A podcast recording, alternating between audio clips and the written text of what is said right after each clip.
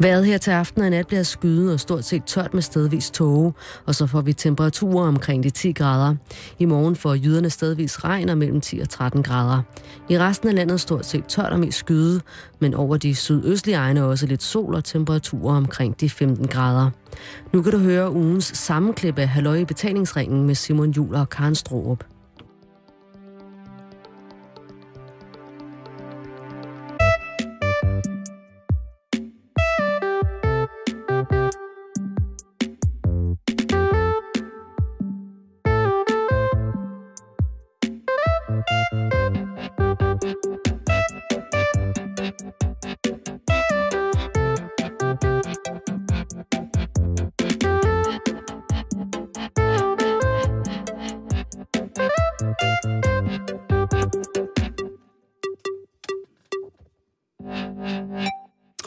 God eftermiddag, og det kan komme som et chok for nogen, og det kan også være, at nogen får travlt, men julefrokostsæsonen er blevet skudt i gang. Ej, det er simpelthen ikke rigtigt. Jo.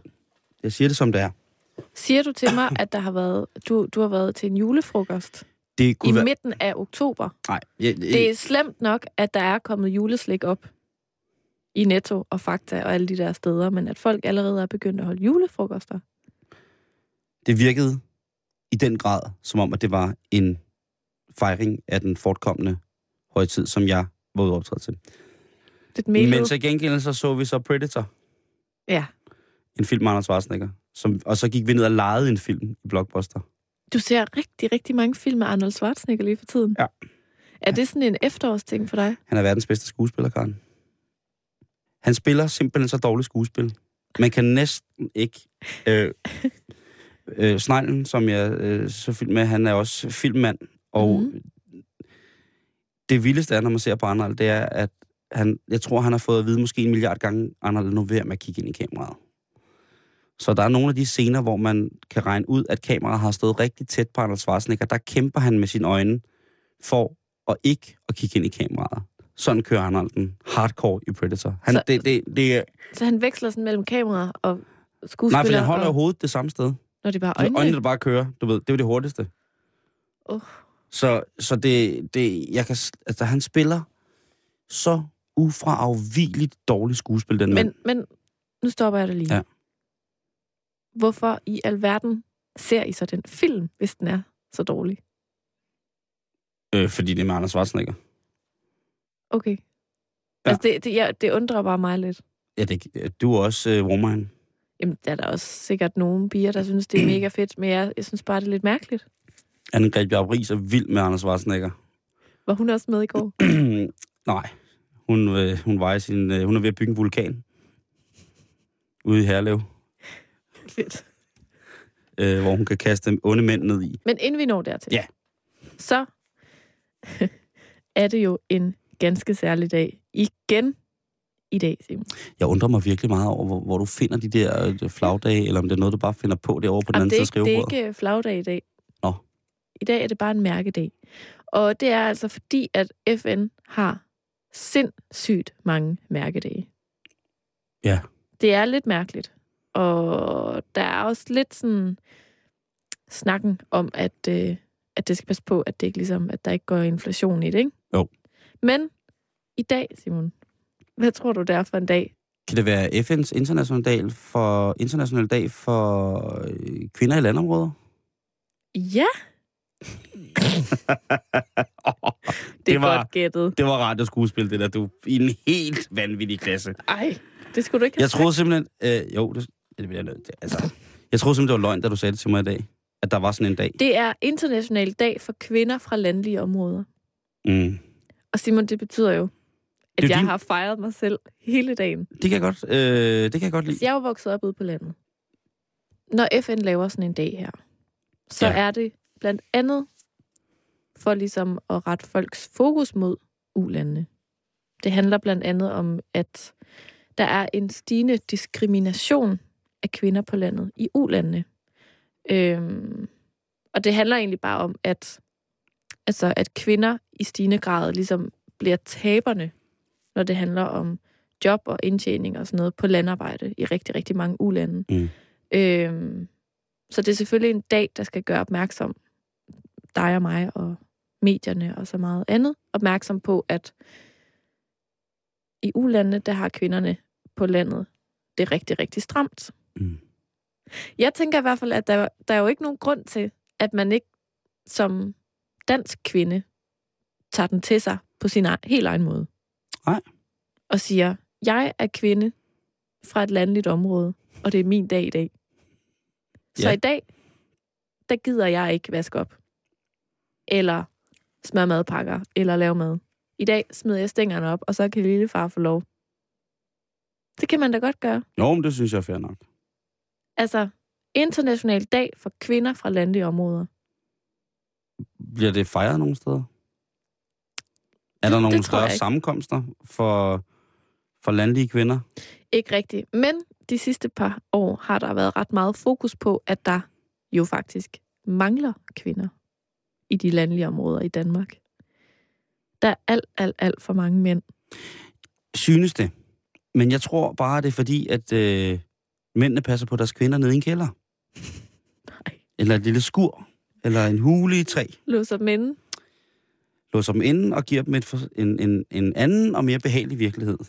Nej. Det kan godt være, at du har ret, men altså undersøgelser viser, at kvinderne har meget travlt med at flytte ind til storbyerne, for at de kan uddanne sig blandt andet. Og så er der rigtig mange mænd, der bliver tilbage i, øh, i yderkantsområderne. Og det er et kæmpestort problem, fordi det giver jo selvfølgelig en helt naturlig, forkert kønsfordeling ud over landet, sådan rent geografisk. Ja, altså, det, det kan du sige, det kan du sige, men der er jo også en chance for, at, at øh, antallet af, af homoseksuelle landmænd er steget, i takt med, at vi mangler kvinder på, øh, på, øh, på landet, ikke? Det er også meget muligt. Jeg ved det ikke.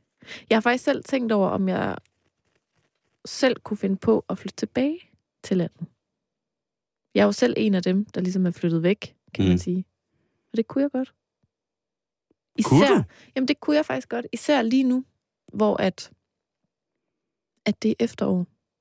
Øh, en af de piger, jeg havde besøg af her i weekenden, er jeg vokset op sammen med ude på Mols, og vi snakkede faktisk om, da vi var ude at gå øh, en lang tur der i går, at vi synes begge to, vi havde haft en meget rig barndom. Fordi vi voksede op ude på landet, og ligesom for alvor har kunne se årstiderne skifte, og øhm, ligesom har haft rigtig, rigtig mange ting til rådighed, sådan gratis på en eller anden måde. Det der med at kunne gå en lang tur med skolen, og vi snakkede meget om øh, især vores sanser, sådan noget med at kunne dufte, at nu er det efterår, og duften af æbler, og duften af korn, og høstfest i festsalen på skolen, og alle de der ting, at det sådan, det der med at, ja, vi blev bare en, vi blev meget enige om, at sådan, at vi synes, vi havde fået mange gode ting med fra det der med at være, være barn på landet i hvert fald. Så derfor, sæt et kryds hos Dansk Folkeparti. Vi værner om landet. Hold op. Altså, det lød fandme som en Dansk Folkeparti-reklame, det der. Men det var det ikke. Nej, det ved jeg godt, men det kunne det godt lyde som om. Men hvad, altså, så går det så ud på, at man skal have flere kvinder ud af byerne og til landet, eller hvad? Det er der i hvert fald rigtig mange tiltag øh, omkring. Altså, der er, Også i Danmark?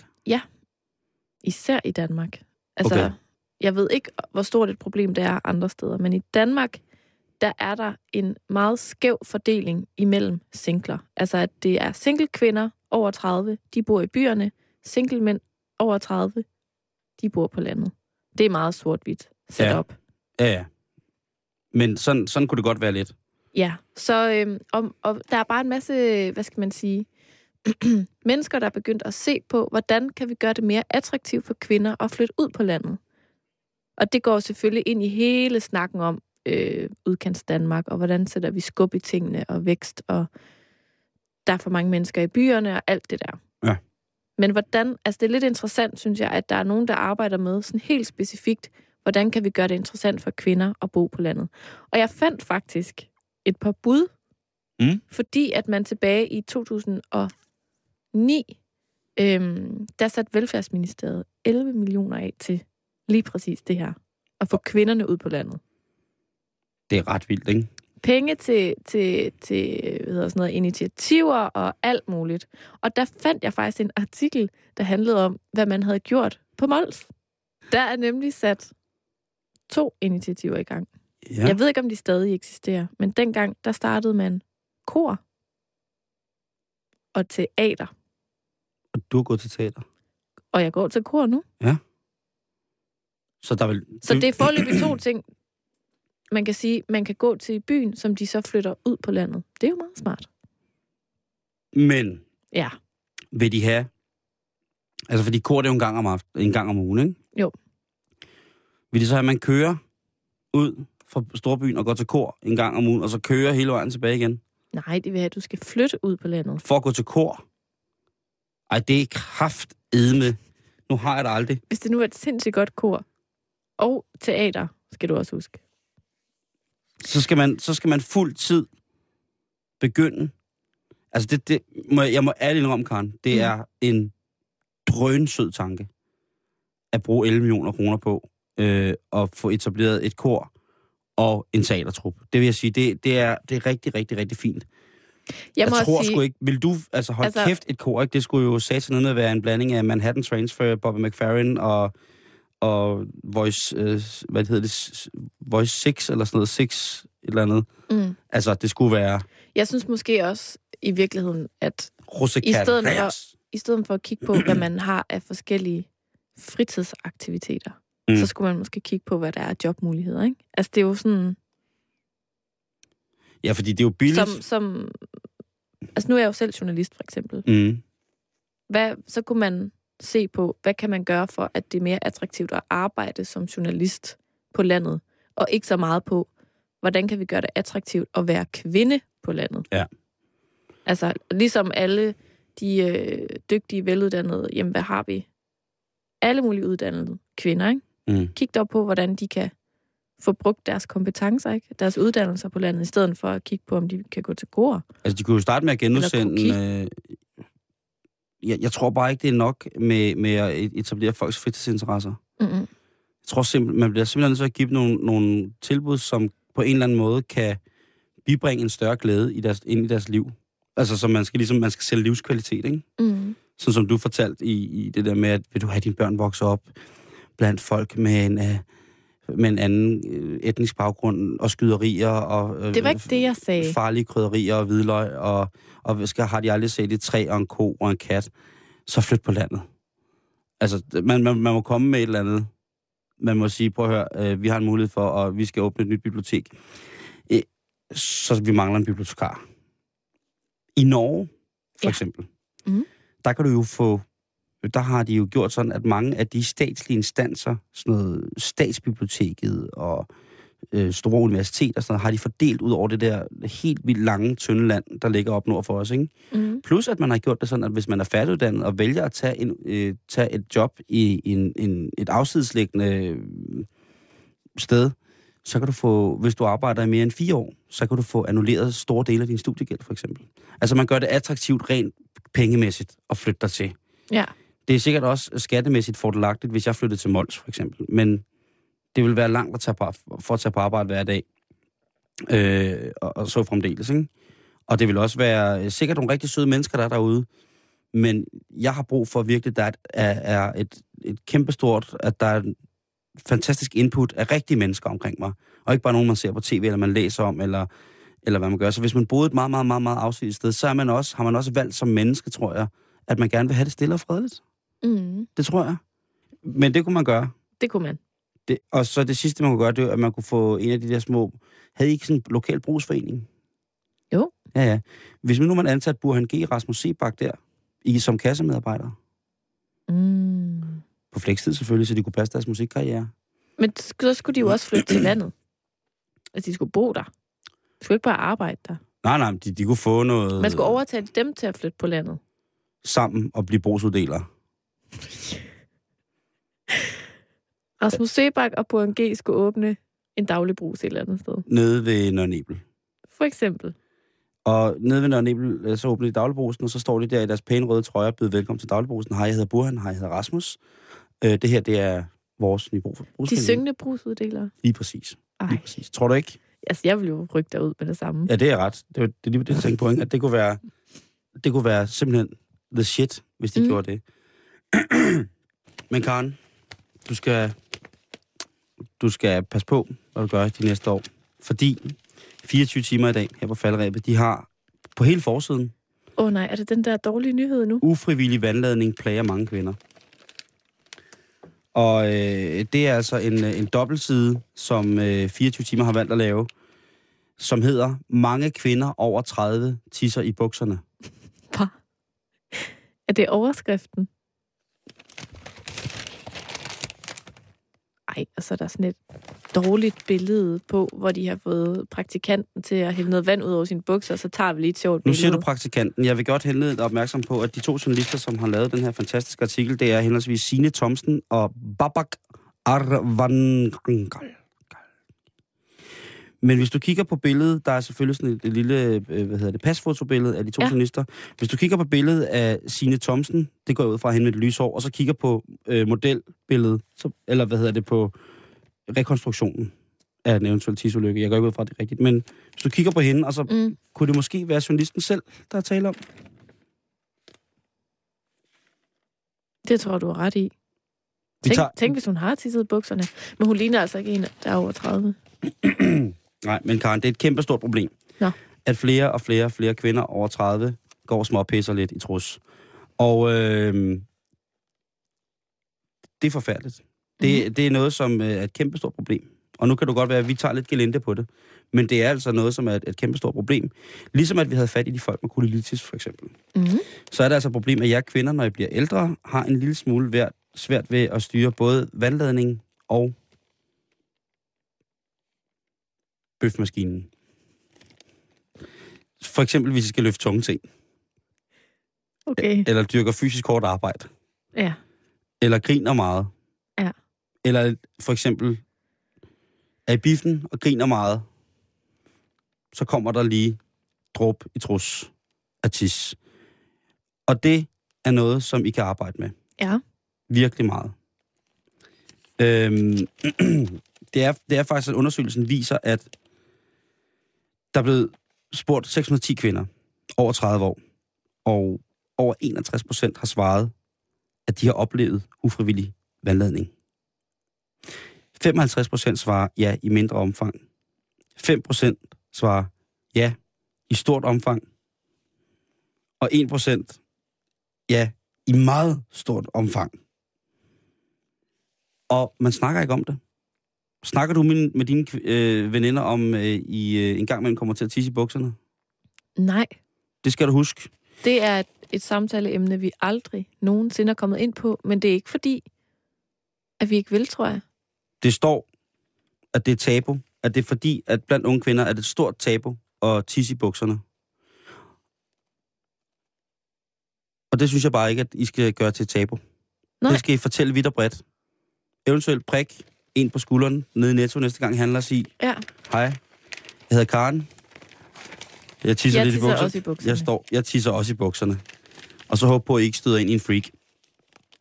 Jeg vil godt lige komme med et, et citat her fra artiklen, og det er Hans Thyssen, som er, øh, hvad hedder det, han er professor. Mm. Han har speciale i uro, urogynækologi. Han har foretaget en undersøgelse blandt danske eliteidrætskvinder, som viste, at over 40 procent af dem oplevede inkontinens i forbindelse med deres sport. Ud af dem var det, var det for 60 procent så stort et problem, at de måtte have bind på, når de dyrkede deres sportsgren. Så det er altså professionelle sportskvinder. Og der kommer jeg jo til at tænke på det kvindelige håndboldlandshold. Ja. Vores OL-mestre. Mm. Jeg tænker på, de falder jo tit, og så skal der tørres op. Ej. Det kan du da ikke vide. Ej, men hvor voldsomt skulle Anne det være? Dorte, Anne Dorte Tanderupen bliver, bliver smidt hårdt i gulvet øh, under OL. Bjørn Ries rejser sig op og råber. Øh, den russiske håndboldmaskine, der kører i gulvet, er ligeglad, og så ligger Anne Dorte der. Det kan da godt være, at, at hvis man bliver smidt hårdt i gulvet Ja.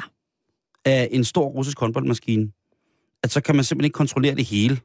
Altså i chok, så kommer man til at tisse lidt. Ja, eller i 1% af tilfældene utrolig meget. Men Simon, står der noget om, hvad der er årsagen til det her? Nej. Det er bare sådan en konstatering, at, Ja, at det er bare ærgerligt, og sådan er det bare. Ja. Der står ikke, der er ikke sådan noget på grund af et eller andet manglende knibeøvelser, eller nej, nej. Ad, Stress, eller- Nej, nej, nej. Det er ikke det. det, er ikke det gider man ligesom ikke gå mere ind i. Nej, det er det, der de har simpelthen de har taget konklusionen af, som er jo, konklusionen er jo, kvinder tisser også, i buks.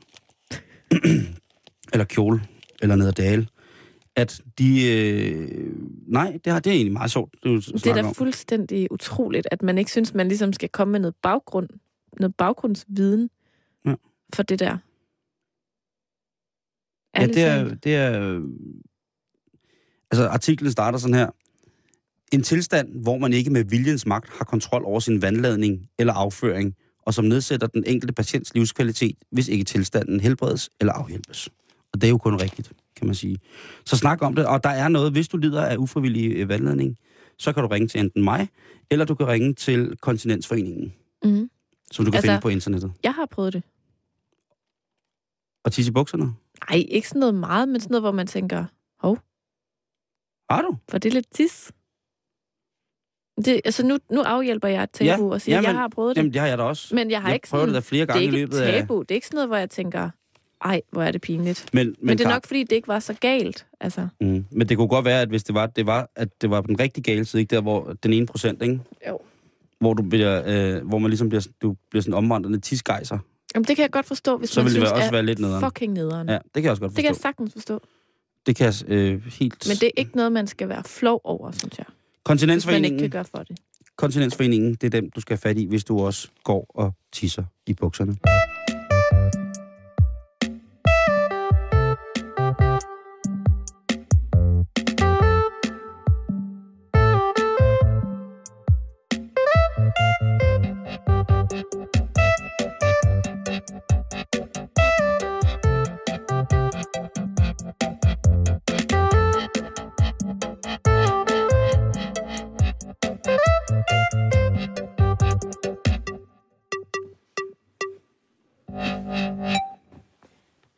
Lytter til Halløj Betalingsringen her på Radio 24 /7.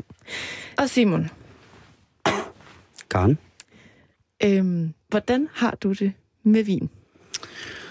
Jeg har det jo rigtig, rigtig godt med vin. Ja. Øh, jeg synes jo, det er, det er dejligt. Øh, men jeg har jo også øh, det der med, at øh, da jeg fik det der voldsomme sukkersyge for nogle år siden, så mm. fik mit forbrug af alkohol også en, øh, en bræt opstoppelse.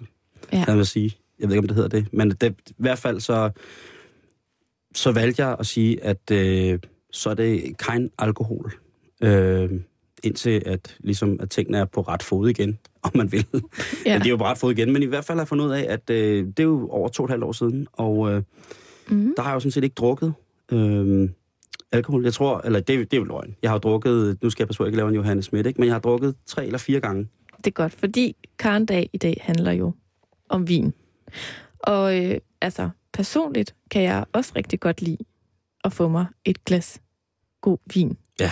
Men jeg vil så også sige, at kendskabet til den her fine alkoholiske drik, den stopper også temmelig meget der. Jeg ved virkelig ikke særlig meget om vin. Og ved du hvad, Simon, det er faktisk begyndt at irritere mig en lille smule. Det? Jeg tror, det hænger sammen med, at jeg er ved at blive voksen. Skal du passe på, hvad du siger.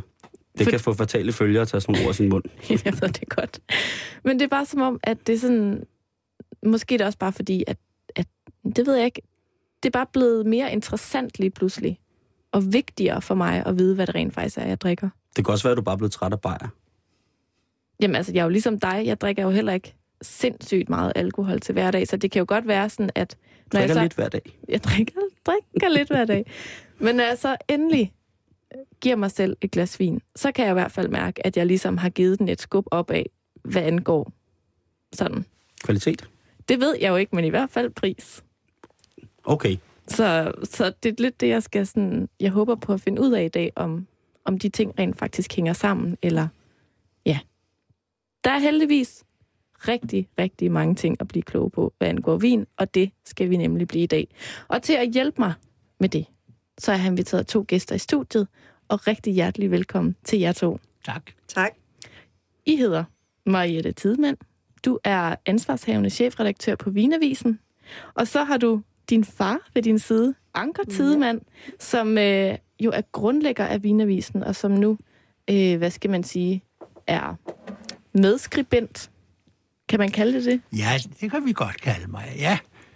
Og øh, vinavisen.dk, hvis man ikke lige ved, hvad det er, så er det en netavis, som I udgiver sammen, øh, hvor man ligesom kan orientere sig i alt fra nyheder til interessant viden og nye tendenser, men alt sammen inden for vinens verden. Og øh, nu har vi lige nået at snakke lidt sammen, inden vi skulle i studiet. Og der, øh, der spurgte jeg, om man kunne kalde jer to for vineksperter. Uha. Uh, nej. Nej, det må nej, jeg nej, sige. Nej, ikke. nej, Nej. endelig ikke. Hvordan kan det være? Der, det, er- det der med at være ekspert, det er, lidt, det, det er ligesom med læger. Læger er ikke eksperter, de er all-round øh, læger. Hvis man er som læge ekspert, så er, det, så er det fordi, man ved noget specielt om, om hjerter eller hjerner eller et eller andet. Det er sådan med vin. Øh, vineksperter, det kan godt være, at der er nogen, der er eksperter i en enkelt drue eller et eller andet.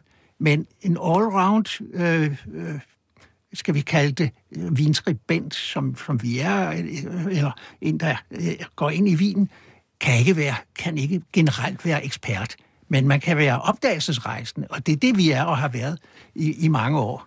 Og den her netavis, Vinavisen, den grundlagde du jo for 15 år siden. Ja. Det her med vinen. Hvorfor lige præcis vin?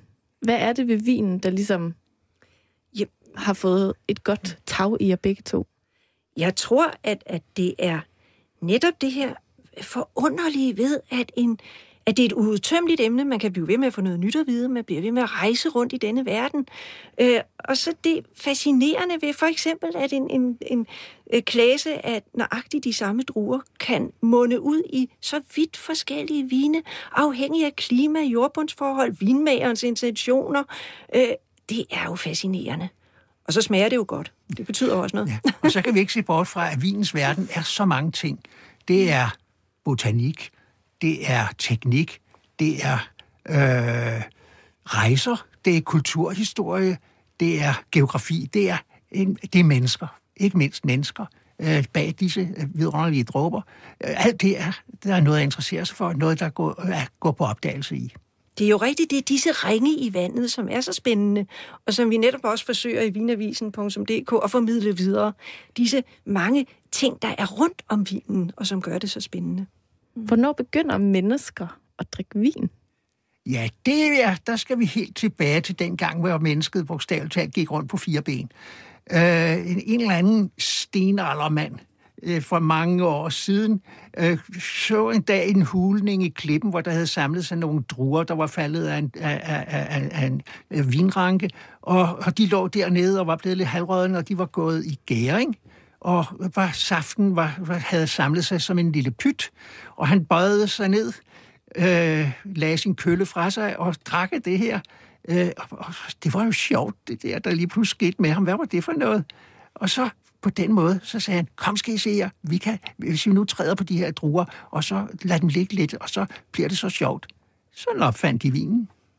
Så det var ikke engang fordi, eller det kan man selvfølgelig aldrig vide helt med sikkerhed, at det var fordi, det smagte sindssygt godt. Jo, men det var virkningen også. Også det, ja, så, Ja, ja, sikkert. ja, det kan vi ikke se bort fra. Hvornår begynder man så at drikke vin i Danmark? Det gjorde man, og- og da jeg var barn i 30'erne, der, der drak man jo selvfølgelig, når der kom fine gæster, og så gik man hen til købmanden på hjørnet og købte en flaske. Der på Østerbro, hvor jeg voksede op, øh, der havde han kun en slags, det var en Macon-vin. Øh, Han udtalte den ganske vist om Masson, men det var det eneste, han kunderne kunne udtale. Mm. Og øh, så købte man en flaske, og den blev så stille på bordet, men det var meget sjældent, øh, at, at vi ja, i mit barndomshjem så, så vin. Men selvfølgelig var der nogle, øh, skal vi sige, i, i samfundets øvre lag, som, som øh, drak vin. Men det er det sådan kom ud til alle. Det var først efter, og et godt stykke tid efter den anden verdenskrig, hvor man så begyndte i, i, i supermarkederne, blandt andet øh, på øh, den legendariske Børge Olsen, som var direktør for Irma, han øh, gjorde stort slag for at, at sælge vin. Der var andre, øh, skoldburene og så videre, der, der øh, gjorde vinen populær. Nu skal vi snakke om vin, og jeg håber, at I øh, vil hjælpe mig med at svare på alle mine mange spørgsmål omkring vin. Og vi starter benhårdt ud. Hvad er sådan de største misforståelser omkring vin? Altså vi kan også sige, hvad er sådan de største myter, hvis vi skal aflive, aflive nogle af dem? En meget stor myte, det er, at jo højere alkoholprocenten er i en vin, desto højere kvaliteten. Vi får en gang imellem stadigvæk spørgsmålet til Vinavisen. Vi besvarer jo altid ugens gode spørgsmål i Vinavisen. Om ikke det er rigtigt, at jo højere alkoholprocent, jo mere, højere kvaliteten, og det er en myte. Ja. Det hænger slet ikke sammen. Men skal jeg forstå det sådan, at hvis vinen har en høj alkoholprocent, så er den dårlig? Det behøver den ikke være, men, men, men den kan altså ja. være det. Der er desværre en tendens til, at mange, især oversøiske vine, øh, har en meget høj alkoholprocent. 15, måske 16 procent. Det er jo næsten som nedvin. Altså bortset fra to glas vin, så falder man jo under bordet, ikke, når man sidder til aftensmaden. Så desværre så kan de også ofte lugte lidt af alkohol, lugte lidt spritet, når man lugter mm. til dem. Øh, og du kan smage alkohol, som om al frugt, al dejlig aroma er pakket ind i alkohol. Så det kan altså også være, nogle gange er alkohol fint integreret i vinen sammen med alle de andre smagsnuancer. Mm. Og så er det jo i orden i og for sig, ikke? En anden myte, det er, at en, en, en øh, flaske med skruelåg er af dårlig kvalitet. Mm. Det er der mange, der stadig tror, nej, en vin, den skal have en rigtig korkprop. Mm. Hele vinindustrien er i dag på vej væk fra korkpropperne. Og det er de, fordi korkpropperne kan få det, der hedder propsyge. Der udvikles et bestemt meget ildelugtende stof i nogle propper, men det er et sted mellem, i, i højere eller mindre grad, et sted mellem øh, 5 og 10 procent af alle propper øh, som øh, får denne møffede lugt af gamle, sure, våde sække og gymnastiksko. Og det lyder virkelig ikke særlig lækkert. det er heller ikke lækkert. Og det værste er, at selv en lille smule, som man umiddelbart ikke opdager, når man smager vinen, det kan så efter nogle tid, når den er stået i glasset, så kan man lige pludselig få, hvad, hvad er der i vej med den? Den smager alligevel ikke så godt, som, som da jeg lige tog den første slurk. Øh, og det gør, at man øh, faktisk er øh, på vej væk fra korkpropperne. Øh, 90 procent af alle vine fra øh, øh New Zealand er med skruelåg. 60 procent af alle vine fra Australien og øh, er lige med skruelåg, og øh, i de østriske vine, de har passeret 50 procent punkt. Øh, I dag er det skruelåg, som øh, langt bedre end korkpropperne bevarer vinens friskhed. Mm. Så det vil sige, at hvis man nu øh, rent hypotetisk skal mødes med en sød fyr eller en sød pige og gerne vil have en flaske vin med, så skal man ikke nødvendigvis tænke, at det der skruelåg har lidt sådan en, nej, nej, en discount-effekt eller noget. Tværtimod, så kan du jo ødelægge hele daten, ikke? Ved ja. at tage en flaske vin med, og så smager den underlig, og hvis man ikke lige ved, hvad en proppet vin øh, er, hvad prop er, så har du måske købt en dyr vin til over 100 kroner, for nu skal du til en rigtig fin date, god date, og så smager den altså frygtelig, og så siger du, uha, den køber jeg aldrig mere. Og hvad betyder det, når en vin den er proppet? Ja, ikke, det der, som... som altså, det er simpelthen det. Det, det er denne ja, møffede smag. Jeg må lige tilføje, der, der er også noget kønspolitisk her. Nå? Ja, fordi øh, kvinder er, øh, har jo opdaget, hvor nemt det er at åbne et skruelåg. Mange kvinder har svært ved at, at, at hive den her prop op. Mange mænd derimod, de synes, at det skal have skruelåg, fordi så skal far her nok vise, hvordan man kan lukke op, mens mine meget store muskler kan lukke mm. denne her flaske op. Der er så, forskel. Så, så skruelåget mm. kan på en måde være med til at aflive lidt sådan en ja. en mandig stolthed, ja, eller hvad? Ja, og det, det har været et problem også for, for vintjenerne på restauranterne, øh, fordi de, det er jo noget af deres job er at hive proppen op og lugte til den og så videre. Det er et ritual. Det er et ritual, og det er det ja. plop, når det siger. Så er der nogen i udlandet, jeg tror det er USA, der har fundet ud af, at de kan rulle med skruelåg, så kan de rulle flasken ned ad armen, og så åbner skruelåg på en showagtig måde. Så man må jo finde et alternativ, når nu det er skruelåg. Det er meget sjovt. Jeg troede faktisk, at når en rødvin den er prop, jeg troede, det var det, var det når man meget uheldigt nogle gange kommer til at få lidt kork ned i oh, vinen. Nej, det er Ej, slet ikke. Der gør du bare det, at du lige ja. sådan lige giver den et møf, lille ok, hop, så falder øh, et lille smule vin, og så den der kork, der er røget ned, den, den falder Ja. ud. Okay. Det, det, det skader ikke Og det gør ikke noget, der kommer lidt kork ned i, i glasset. Det, Det, det, det tager vinen ikke skade af. nej, nej, nej. Overhovedet ikke. Det tager ikke smag. Jamen altså, jeg er allerede blevet lidt klogere. Så når vinen den er proppet, så har det ikke på den måde noget med Ej, Nej, at gøre, at der er kommet det er prop. Slet prop ikke. ned i Den er vinen. propsyg. Slet ikke. Det fjerner du bare. Ja. All right. Er der øh, andre myter, vi skal have aflevet i dag? Jeg tænker lidt på den her med, at en vin kan være en god årgang. Altså, skal man helst vælge en vin, der er lidt, lidt gammel? Nej, øh, ja, øh, det, jeg vil sige, at øh, i gamle dage betød det meget, at øh, en vin, øh, at man havde en årgangs... Et, på et, det var en datomærkning, kan vi kalde det det. Fordi der var jo for, forskelle fra år til år på, hvordan vejret havde været sommeren over. Mm. Men øh, i dag er teknikken så udviklet, og- vinfolket er så øh, dygtige, at de kan eliminere de øh, fejl og mangler, så der er næsten ikke forskel på, når vi taler almindelige forbrugsvine, som øh, vi alle sammen har råd til at købe, så er der ikke forskel på, på, års, på årgangen. De er lige, og det passer mig meget godt, jeg kan aldrig huske, hvilken årgang der er god og hvilken der er dårlig. Jeg skal lige advare vores lyttere nu. Inden så længe, så kan der altså lige komme en lille afbrydelse i vores udsendelse, men det er ikke din radio, den er gal med, det er os, der gennemtester vores tekniske udstyr i dag. Men vi snakker videre imens. Og øhm, næste spørgsmål fra mig, det er det her med, er alle, altså hvad er vin? Er det alle drikke, der er lavet på druer, eller hvad? Ja, det er alle drikke, der er lavet på druer, og som har gæret til en færdig vin. Det Ja. er vin. Og så ved jeg godt, der, der indimellem, så dukker der jo noget op med, der hedder hybenvin, eller so- solbærvin, eller det er lavet på andre frugter. Æblevin. Det er i realiteten ikke vin i ordets betydeligste forstand. Fordi jeg kan jo ikke lade være at tænke, at vin i mit hoved, det er ligesom den kasse, man putter mm. rødvin og hvidvin og rosé i. Og så er der champagne, og så er der alt muligt andet. Jamen, det er Men rigtigt. Champagne det er er, jo også lavet på druer. Det er korrekt. Så det er også vin. Okay. Mm. Champagne er også vin. Fuldstændig ja. ligesom rødvin og hvidvin. Og rosévin i øvrigt. Og sødvin, Ja. Og sødvin. og hedvin. Ja. Som også er lavet på druer.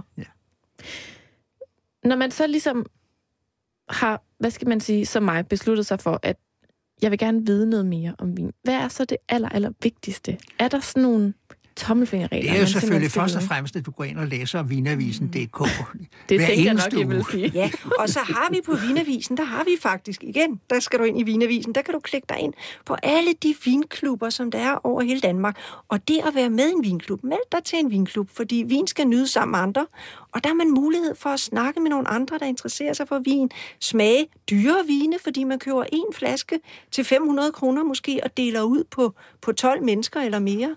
Så mm. altså, det er rigtig, rigtig godt at gøre det på den måde. Det er en god indgangsvinkel.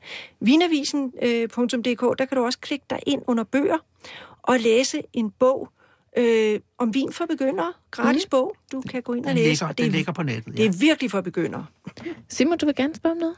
Men øh, jeg, må, jeg, jeg, jeg skal lige gå et minut, og så kommer jeg tilbage igen. Fint, det må du gerne. Godt, tak.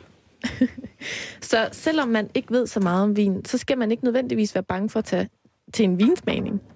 Fordi jeg vil jo blive sådan lidt, Nå, men skal jeg så, hvordan lugter jeg, og hvordan gør jeg, og hvordan dufter, altså ikke hvordan lugter jeg, men hvordan dufter jeg til vinen, og så videre. Altså, så det skal man ikke nødvendigvis være bange for. Nej, det skal man ikke. Så om ikke andet, så kan du kigge på de andre. Der er måske nogen, der ved, hvordan man slynger glasset rundt, så man frigiver Folk, der ved en lille smule om vin, de elsker at fortælle mm. andre, hvordan ja, ja. og hvorledes. Og det er jo vinsmagning. Det er jo ikke noget, det er jo ikke noget højt teknisk og, og indviklet. Det, det er jo hyggeligt og sjovt, og man kan udveksle, og man kan åbne hinandens øjne for... Har du lagt mærke til, at den vin har en, en meget interessant smag? Der er sådan en toner af eukalyptus. Ja, eukalyptus? Ja, det er. Ja, jo, du har ret. Det er eukalyptus, ja. Mm. Eller hvad det nu er. Så hvis vi siger, at nu er vi så langt, at jeg har besluttet mig for at lære noget mere om vin, og jeg har meldt mig til en vinsmagning, kan I så allerede nu fortæl mig, hvad jeg skal gøre for at smage rigtigt på en vin til sådan en vinsmagning? Ja, altså for det første skal man have de rigtige glas. Det skal være tulipanformet, sådan at, at bouqueten den kan åbne sig, duften kan, kan åbne sig for neden og koncentreres opad, ligesom lidt i en kejleform op mod din næse. Så skal du tage glasset, og så skal du køre det rundt så du rigtig får iltet vinen, sådan at alle Ja, og slynget den op slynget på det op. indersiden, ja, på af, indersiden af, af glasset, så der øh, afgives ekstra mm, aroma. aroma. Mm. op igennem øh, glasset. Og så stikker du næsen ned, og så dufter du ind, og, og, eller lugter til vinen, mm. og, og så finder ud af, hvordan du synes, den lugter. Hvorfor er det vigtigt, hvordan vinen den dufter? Det er jo en, en del af helhedsoplevelsen, om du vil. Og det kan måske også fortælle dig, når du så smager på den, at det er en harmonisk vin, lever smagen op til det, du lugtede. Hvis du nu siger den, og det kan man jo godt være ude for, den lugter fantastisk, den her vin. Ikke? Der er brumbær, rig frugt, og så smager du, og så har den måske en spritet kant eller et eller andet skarpt, du ikke bryder dig om. Mm. Så, så det er en helhedsvurdering, når man sådan skal vurdere en vin. Og når man så smager på vinen, mm. Er det så sådan noget med at gurgle og suge Ja. den hurtigt ind i munden? Og Der, der er mange, der, der samtidig tager en masse luft ind over øh, og, øh, i munden det, og sluprer højlydt. Nogle gange kan det blive lidt for meget, synes jeg. Ja. Og, Især hvis Men- det er en større forsamling. men øh, det er ikke nødvendigt. Men man, man får den lidt rundt i munden, man beholder den i munden, man prøver på, og så vurderer man, øh, den kommer godt ud i siderne, hvor smager man. Og så øh, øh, bagefter, så vurderer man, hvor meget der så i munden i den såkaldte eftersmag øh, øh, af de aromaer og, og oplevelsen. For det er eftersmagen netop. Den er også vigtig, og den kan byde på nye øh, øh, smagsnuancer øh, meget lang tid efter nogle gange. Mm. Altså, jeg kunne forestille mig, at det minder en lille smule om noget, jeg har prøvet før, fordi at jeg er barista. Det vil sige, Nå, at jeg er sådan ja. en, der har lavet kaffe. Mm. Øhm, hvor jeg har været til sådan nogle cuppings, som det Ja, hedder, altså ja, ja. kaffesmagninger. Ja, det er det. Og der bruger man sådan nogle, øh, hvad skal man sige, øh, ord fra andre sammenhænge Ja. til at beskrive smagen med. Gør man også i. Ja. når, man, når man beskriver, hvordan en god kop kaffe smager, så kan man sige, mm, den har noget brød, ristet brød oven i købet, og noget chokolade, og noget hasselnød, og så videre. Ja, ja. Har I nogle gode sådan, ord, jeg kan tage med til Jamen, vinsmagning? Der, der er jo mange ord. Det er jo typisk, så er det noget med frugt. Der er lidt brumbær, solbær og så videre.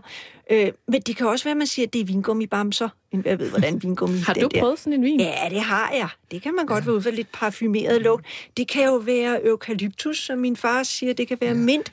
Det kan også være sådan noget, som der var en, der engang sagde til mig til en vinsmag. Synes du ikke, den lugter lidt af falkkasse, den her? Sådan lidt Af hvad for noget? Falkkasse. Han tænkte på sådan noget med gasebind og hæfteplaster og, Ja, ja, og og, den slags. Ja, Og ja, så var jod, der ikke en- sådan noget, så var der en det er, når man åbner en falkkasse. Der var ham, ja. med, der skriver om vin i et større dagblad her, ja. Som havde smagt en vin, som, som nærmest lugtede af svedig armhule. Ja. Uh, det, det synes jeg nu altså ikke er så morsomt. Nej, Men er der, er der noget, man ikke kan sige? Eller skal man faktisk bare sige det, man føler? man siger det, man føler. Der er ikke noget øh, øh, begrænsning. Og Det gør det jo også nogle gange lidt morsomt. Ja, det er jo også det, der faktisk er det vidunderlige ved det, når man beskriver vin. Det, det er jeg synes. Og det gælder mm. alle dem, der skriver om vin i aviser og blade. Det gælder alle dem, der giver stjerner og glas og hvad ved jeg. Det er det, de synes.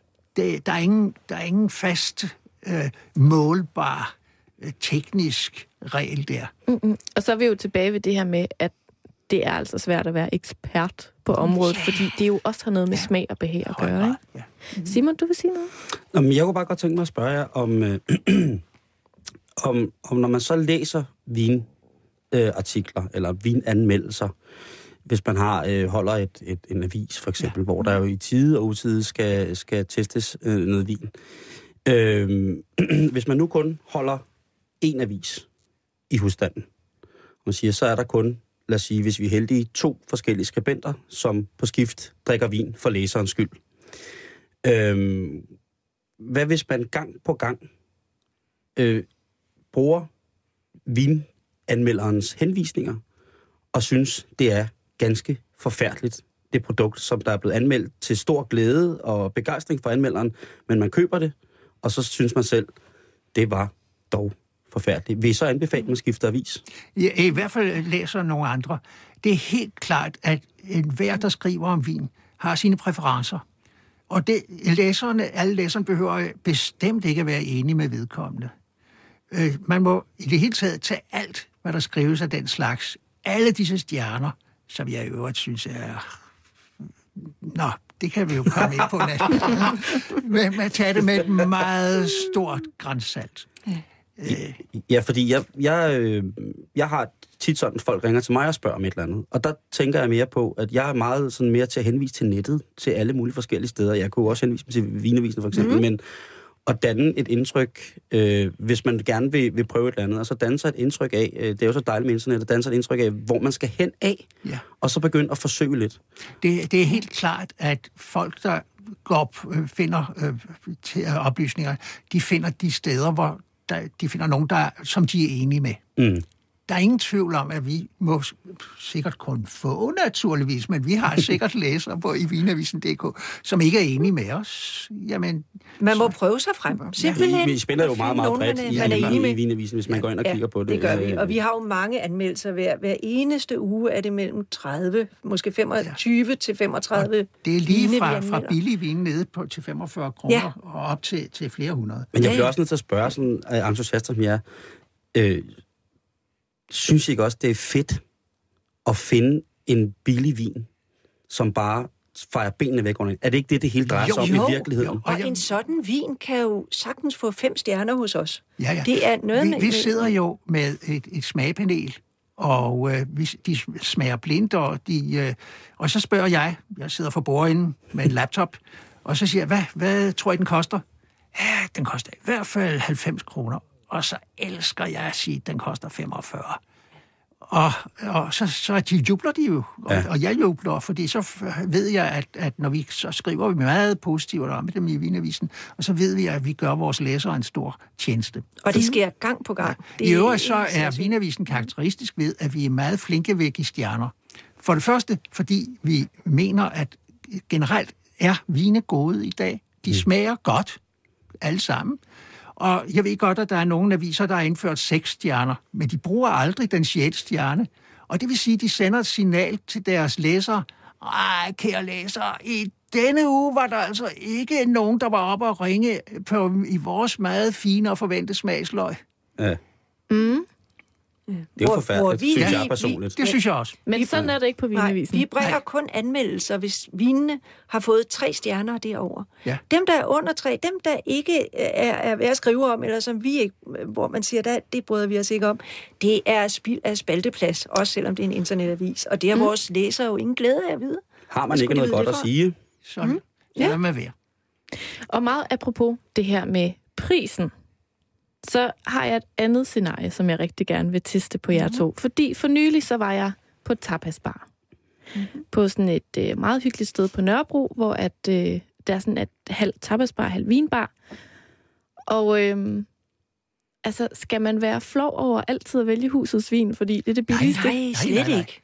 Nej. Du, du vil, hvis du så går ind et sted, hvor du får et lidt brugt vinkort udleveret, mm. så vil du se, at der er sådan et, et sort, lidt, lidt snavset mærke ud for den næstbedste vin. Som regel er folk, de er netop sådan lidt bange for at vælge den billigste, for de vil alligevel ikke tabe ansigt over for ham Nej, men det tjeneren. det.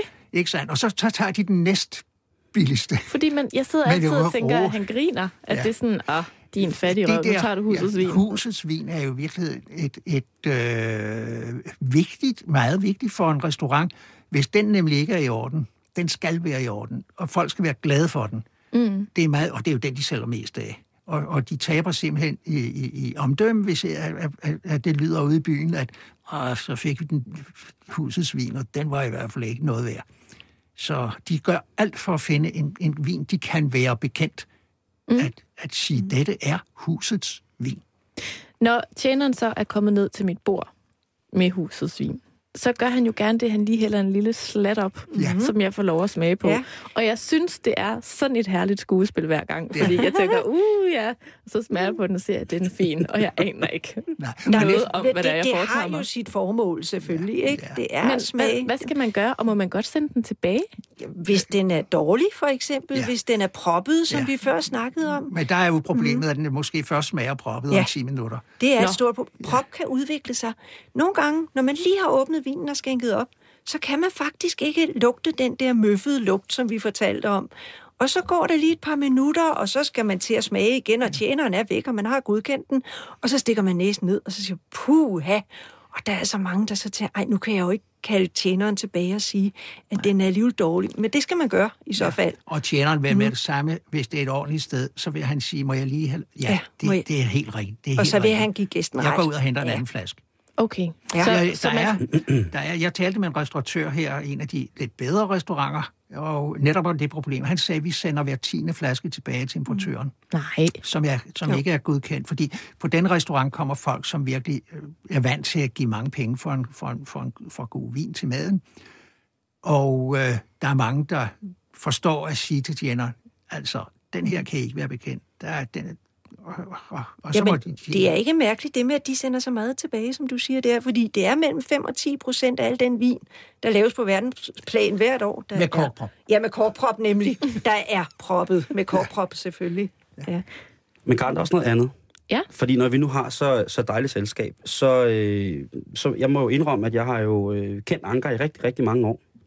Øh, Anker har ikke kendt mig, men jeg har, har, har kendt øh, Anker rigtig meget, fordi den første vinbog, jeg købte, den hed Vinens Fundelige Verden. Og øh, det er en bog, som Anker har skrevet. Ja. Mm. Og øh, så jeg var jo lidt, vi blev enige om, at øh, det er jo altid rart med en værtsgave, med noget, øh, som, af vin som værtsgave. Den kan man jo altid redde hjem. Men det er jo ikke bare at købe en, en, en værtsgave vin til her for tiden, man herovre, han har sagt, vel? Nej, Så jeg til har været, jeg har, har folk. haft mit hoved i blød i virkelig lang tid for at tænke, kan jeg finde en vin, som I måske ikke kender, og som I måske vil synes var en lille smule sjov? Det er sikkert muligt. øh, og øh, jeg læste så øh, rundt på jeres, på jeres hjemmeside, og jeg synes bare, at, at den artikel, I har skrevet om, om, om hvad hedder det, om spanske vine specielt, om, om Cadiz-området, var utroligt passioneret og meget farverig. Og der var rigtig mange gode ord, og når man er vant til at skrive og læse ting, så lægger man altid mærke til, at det her er godt skrevet. Bliver man glad af at læse det? Bliver man både oplyst, er det faktuelt, informativt øh, og stadigvæk med glemt i øjet? Og så tænkte jeg, jeg må have fat i det område. Og det er jo et fantastisk område, Cadiz-området øh, i, i, i Spanien, som jo er kendt for blandt andet at lave øh, mest af alt øh, sherry. Ja. Øhm, øh, fordi at, øh, at øh, hvad hedder det, mikroklimaet omkring Cadiz er så fantastisk, og fordi den har en helt speciel terroir. De har meget, meget, øh, altså de har den her fantastiske kalke jord, som giver øh, rigtig, rigtig, rigtig mange fine øh, muligheder for at dyrke øh, perfekt. Så jeg har fundet en vin til jer, som jeg gerne vil give jer.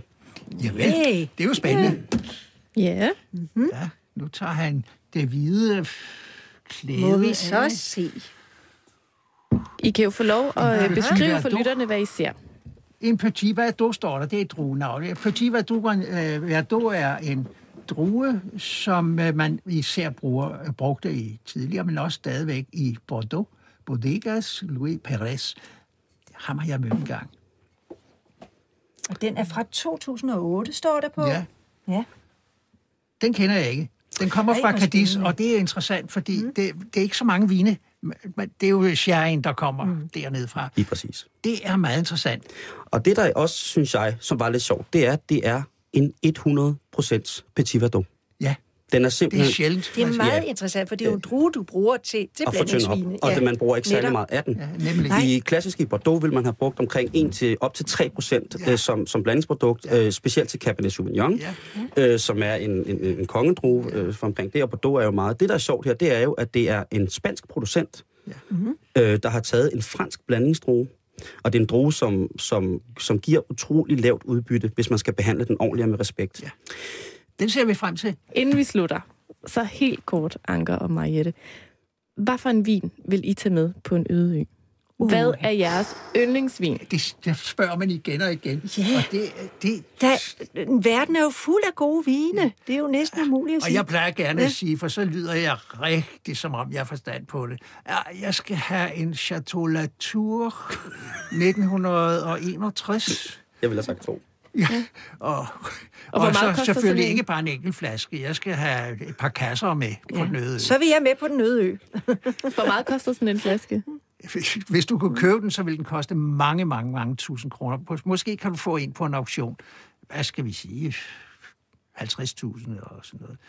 Greb i lommen. Ja, det er Hvis det er en god vin. På den anden side set, hvis du havde en kasse eller tur 61 eller 62 med på noget ø, så vil du aldrig komme til at sidde der særlig længe alene. Nej, Nej, så vil jeg komme. så, er den, så er men- ikke mere øde. Så vil jeg høre, om du vil med på en øde ø med mig, med hvad Hvad- jeg vil vælge. Fordi jeg vil vælge en, en årgangschampagne. der Nej, er det ville jeg have gjort. Nej, det er min, Simon. kan og den skal have nogle år på bagen, men den skal være moden, men den skal være sprudlende og fuld af liv. Sådan en vil jeg godt. Sådan en, der, hvor der er sådan lidt fin de siècle demi-monde over den. Den skulle med på den øde. Og så skulle, jeg, så skulle det selvfølgelig være ligesom Winston Churchill, som også elskede champagne, ligesom jeg gør. Han sagde engang, han havde sin yndlingschampagne, Paul Rocher, og han sagde, den skal være øh, kølig, den skal være rigelig, og den skal være gratis. Ja. Mariette og Anker Tidemand, tusind, tusind tak for besøget her i Halløj Betalingsringen i dag. Og tak til dig, Simon, Selv tak, Karen. for øh, god ro og orden. Vil du også have taget en champagne med? Ja, det ville jeg faktisk, så det var lidt, at Mariette sagde det, men jeg havde, altså, jeg havde nok været noget helt klassisk. Øh, Havde du det? Ja, noget øh, Vial Vignier, noget Bollinger. Øh, Ah, ja, ja, og det er heller ikke tosset. En, en, ja. øh, sådan en, en medio 70'er, du ved, der har ligget. Den Okay, tror jeg jamen nok, vi er enige om, det, det er den ældre årgang. Ja, vi, vi skal have noget. Simon, Det- så er du velkommen på min øde ø. Tak, i lige måde. Ved I hvad, I to, I kan snakke videre, fordi at øh, lige om lidt, så skal vi have nogle nyheder.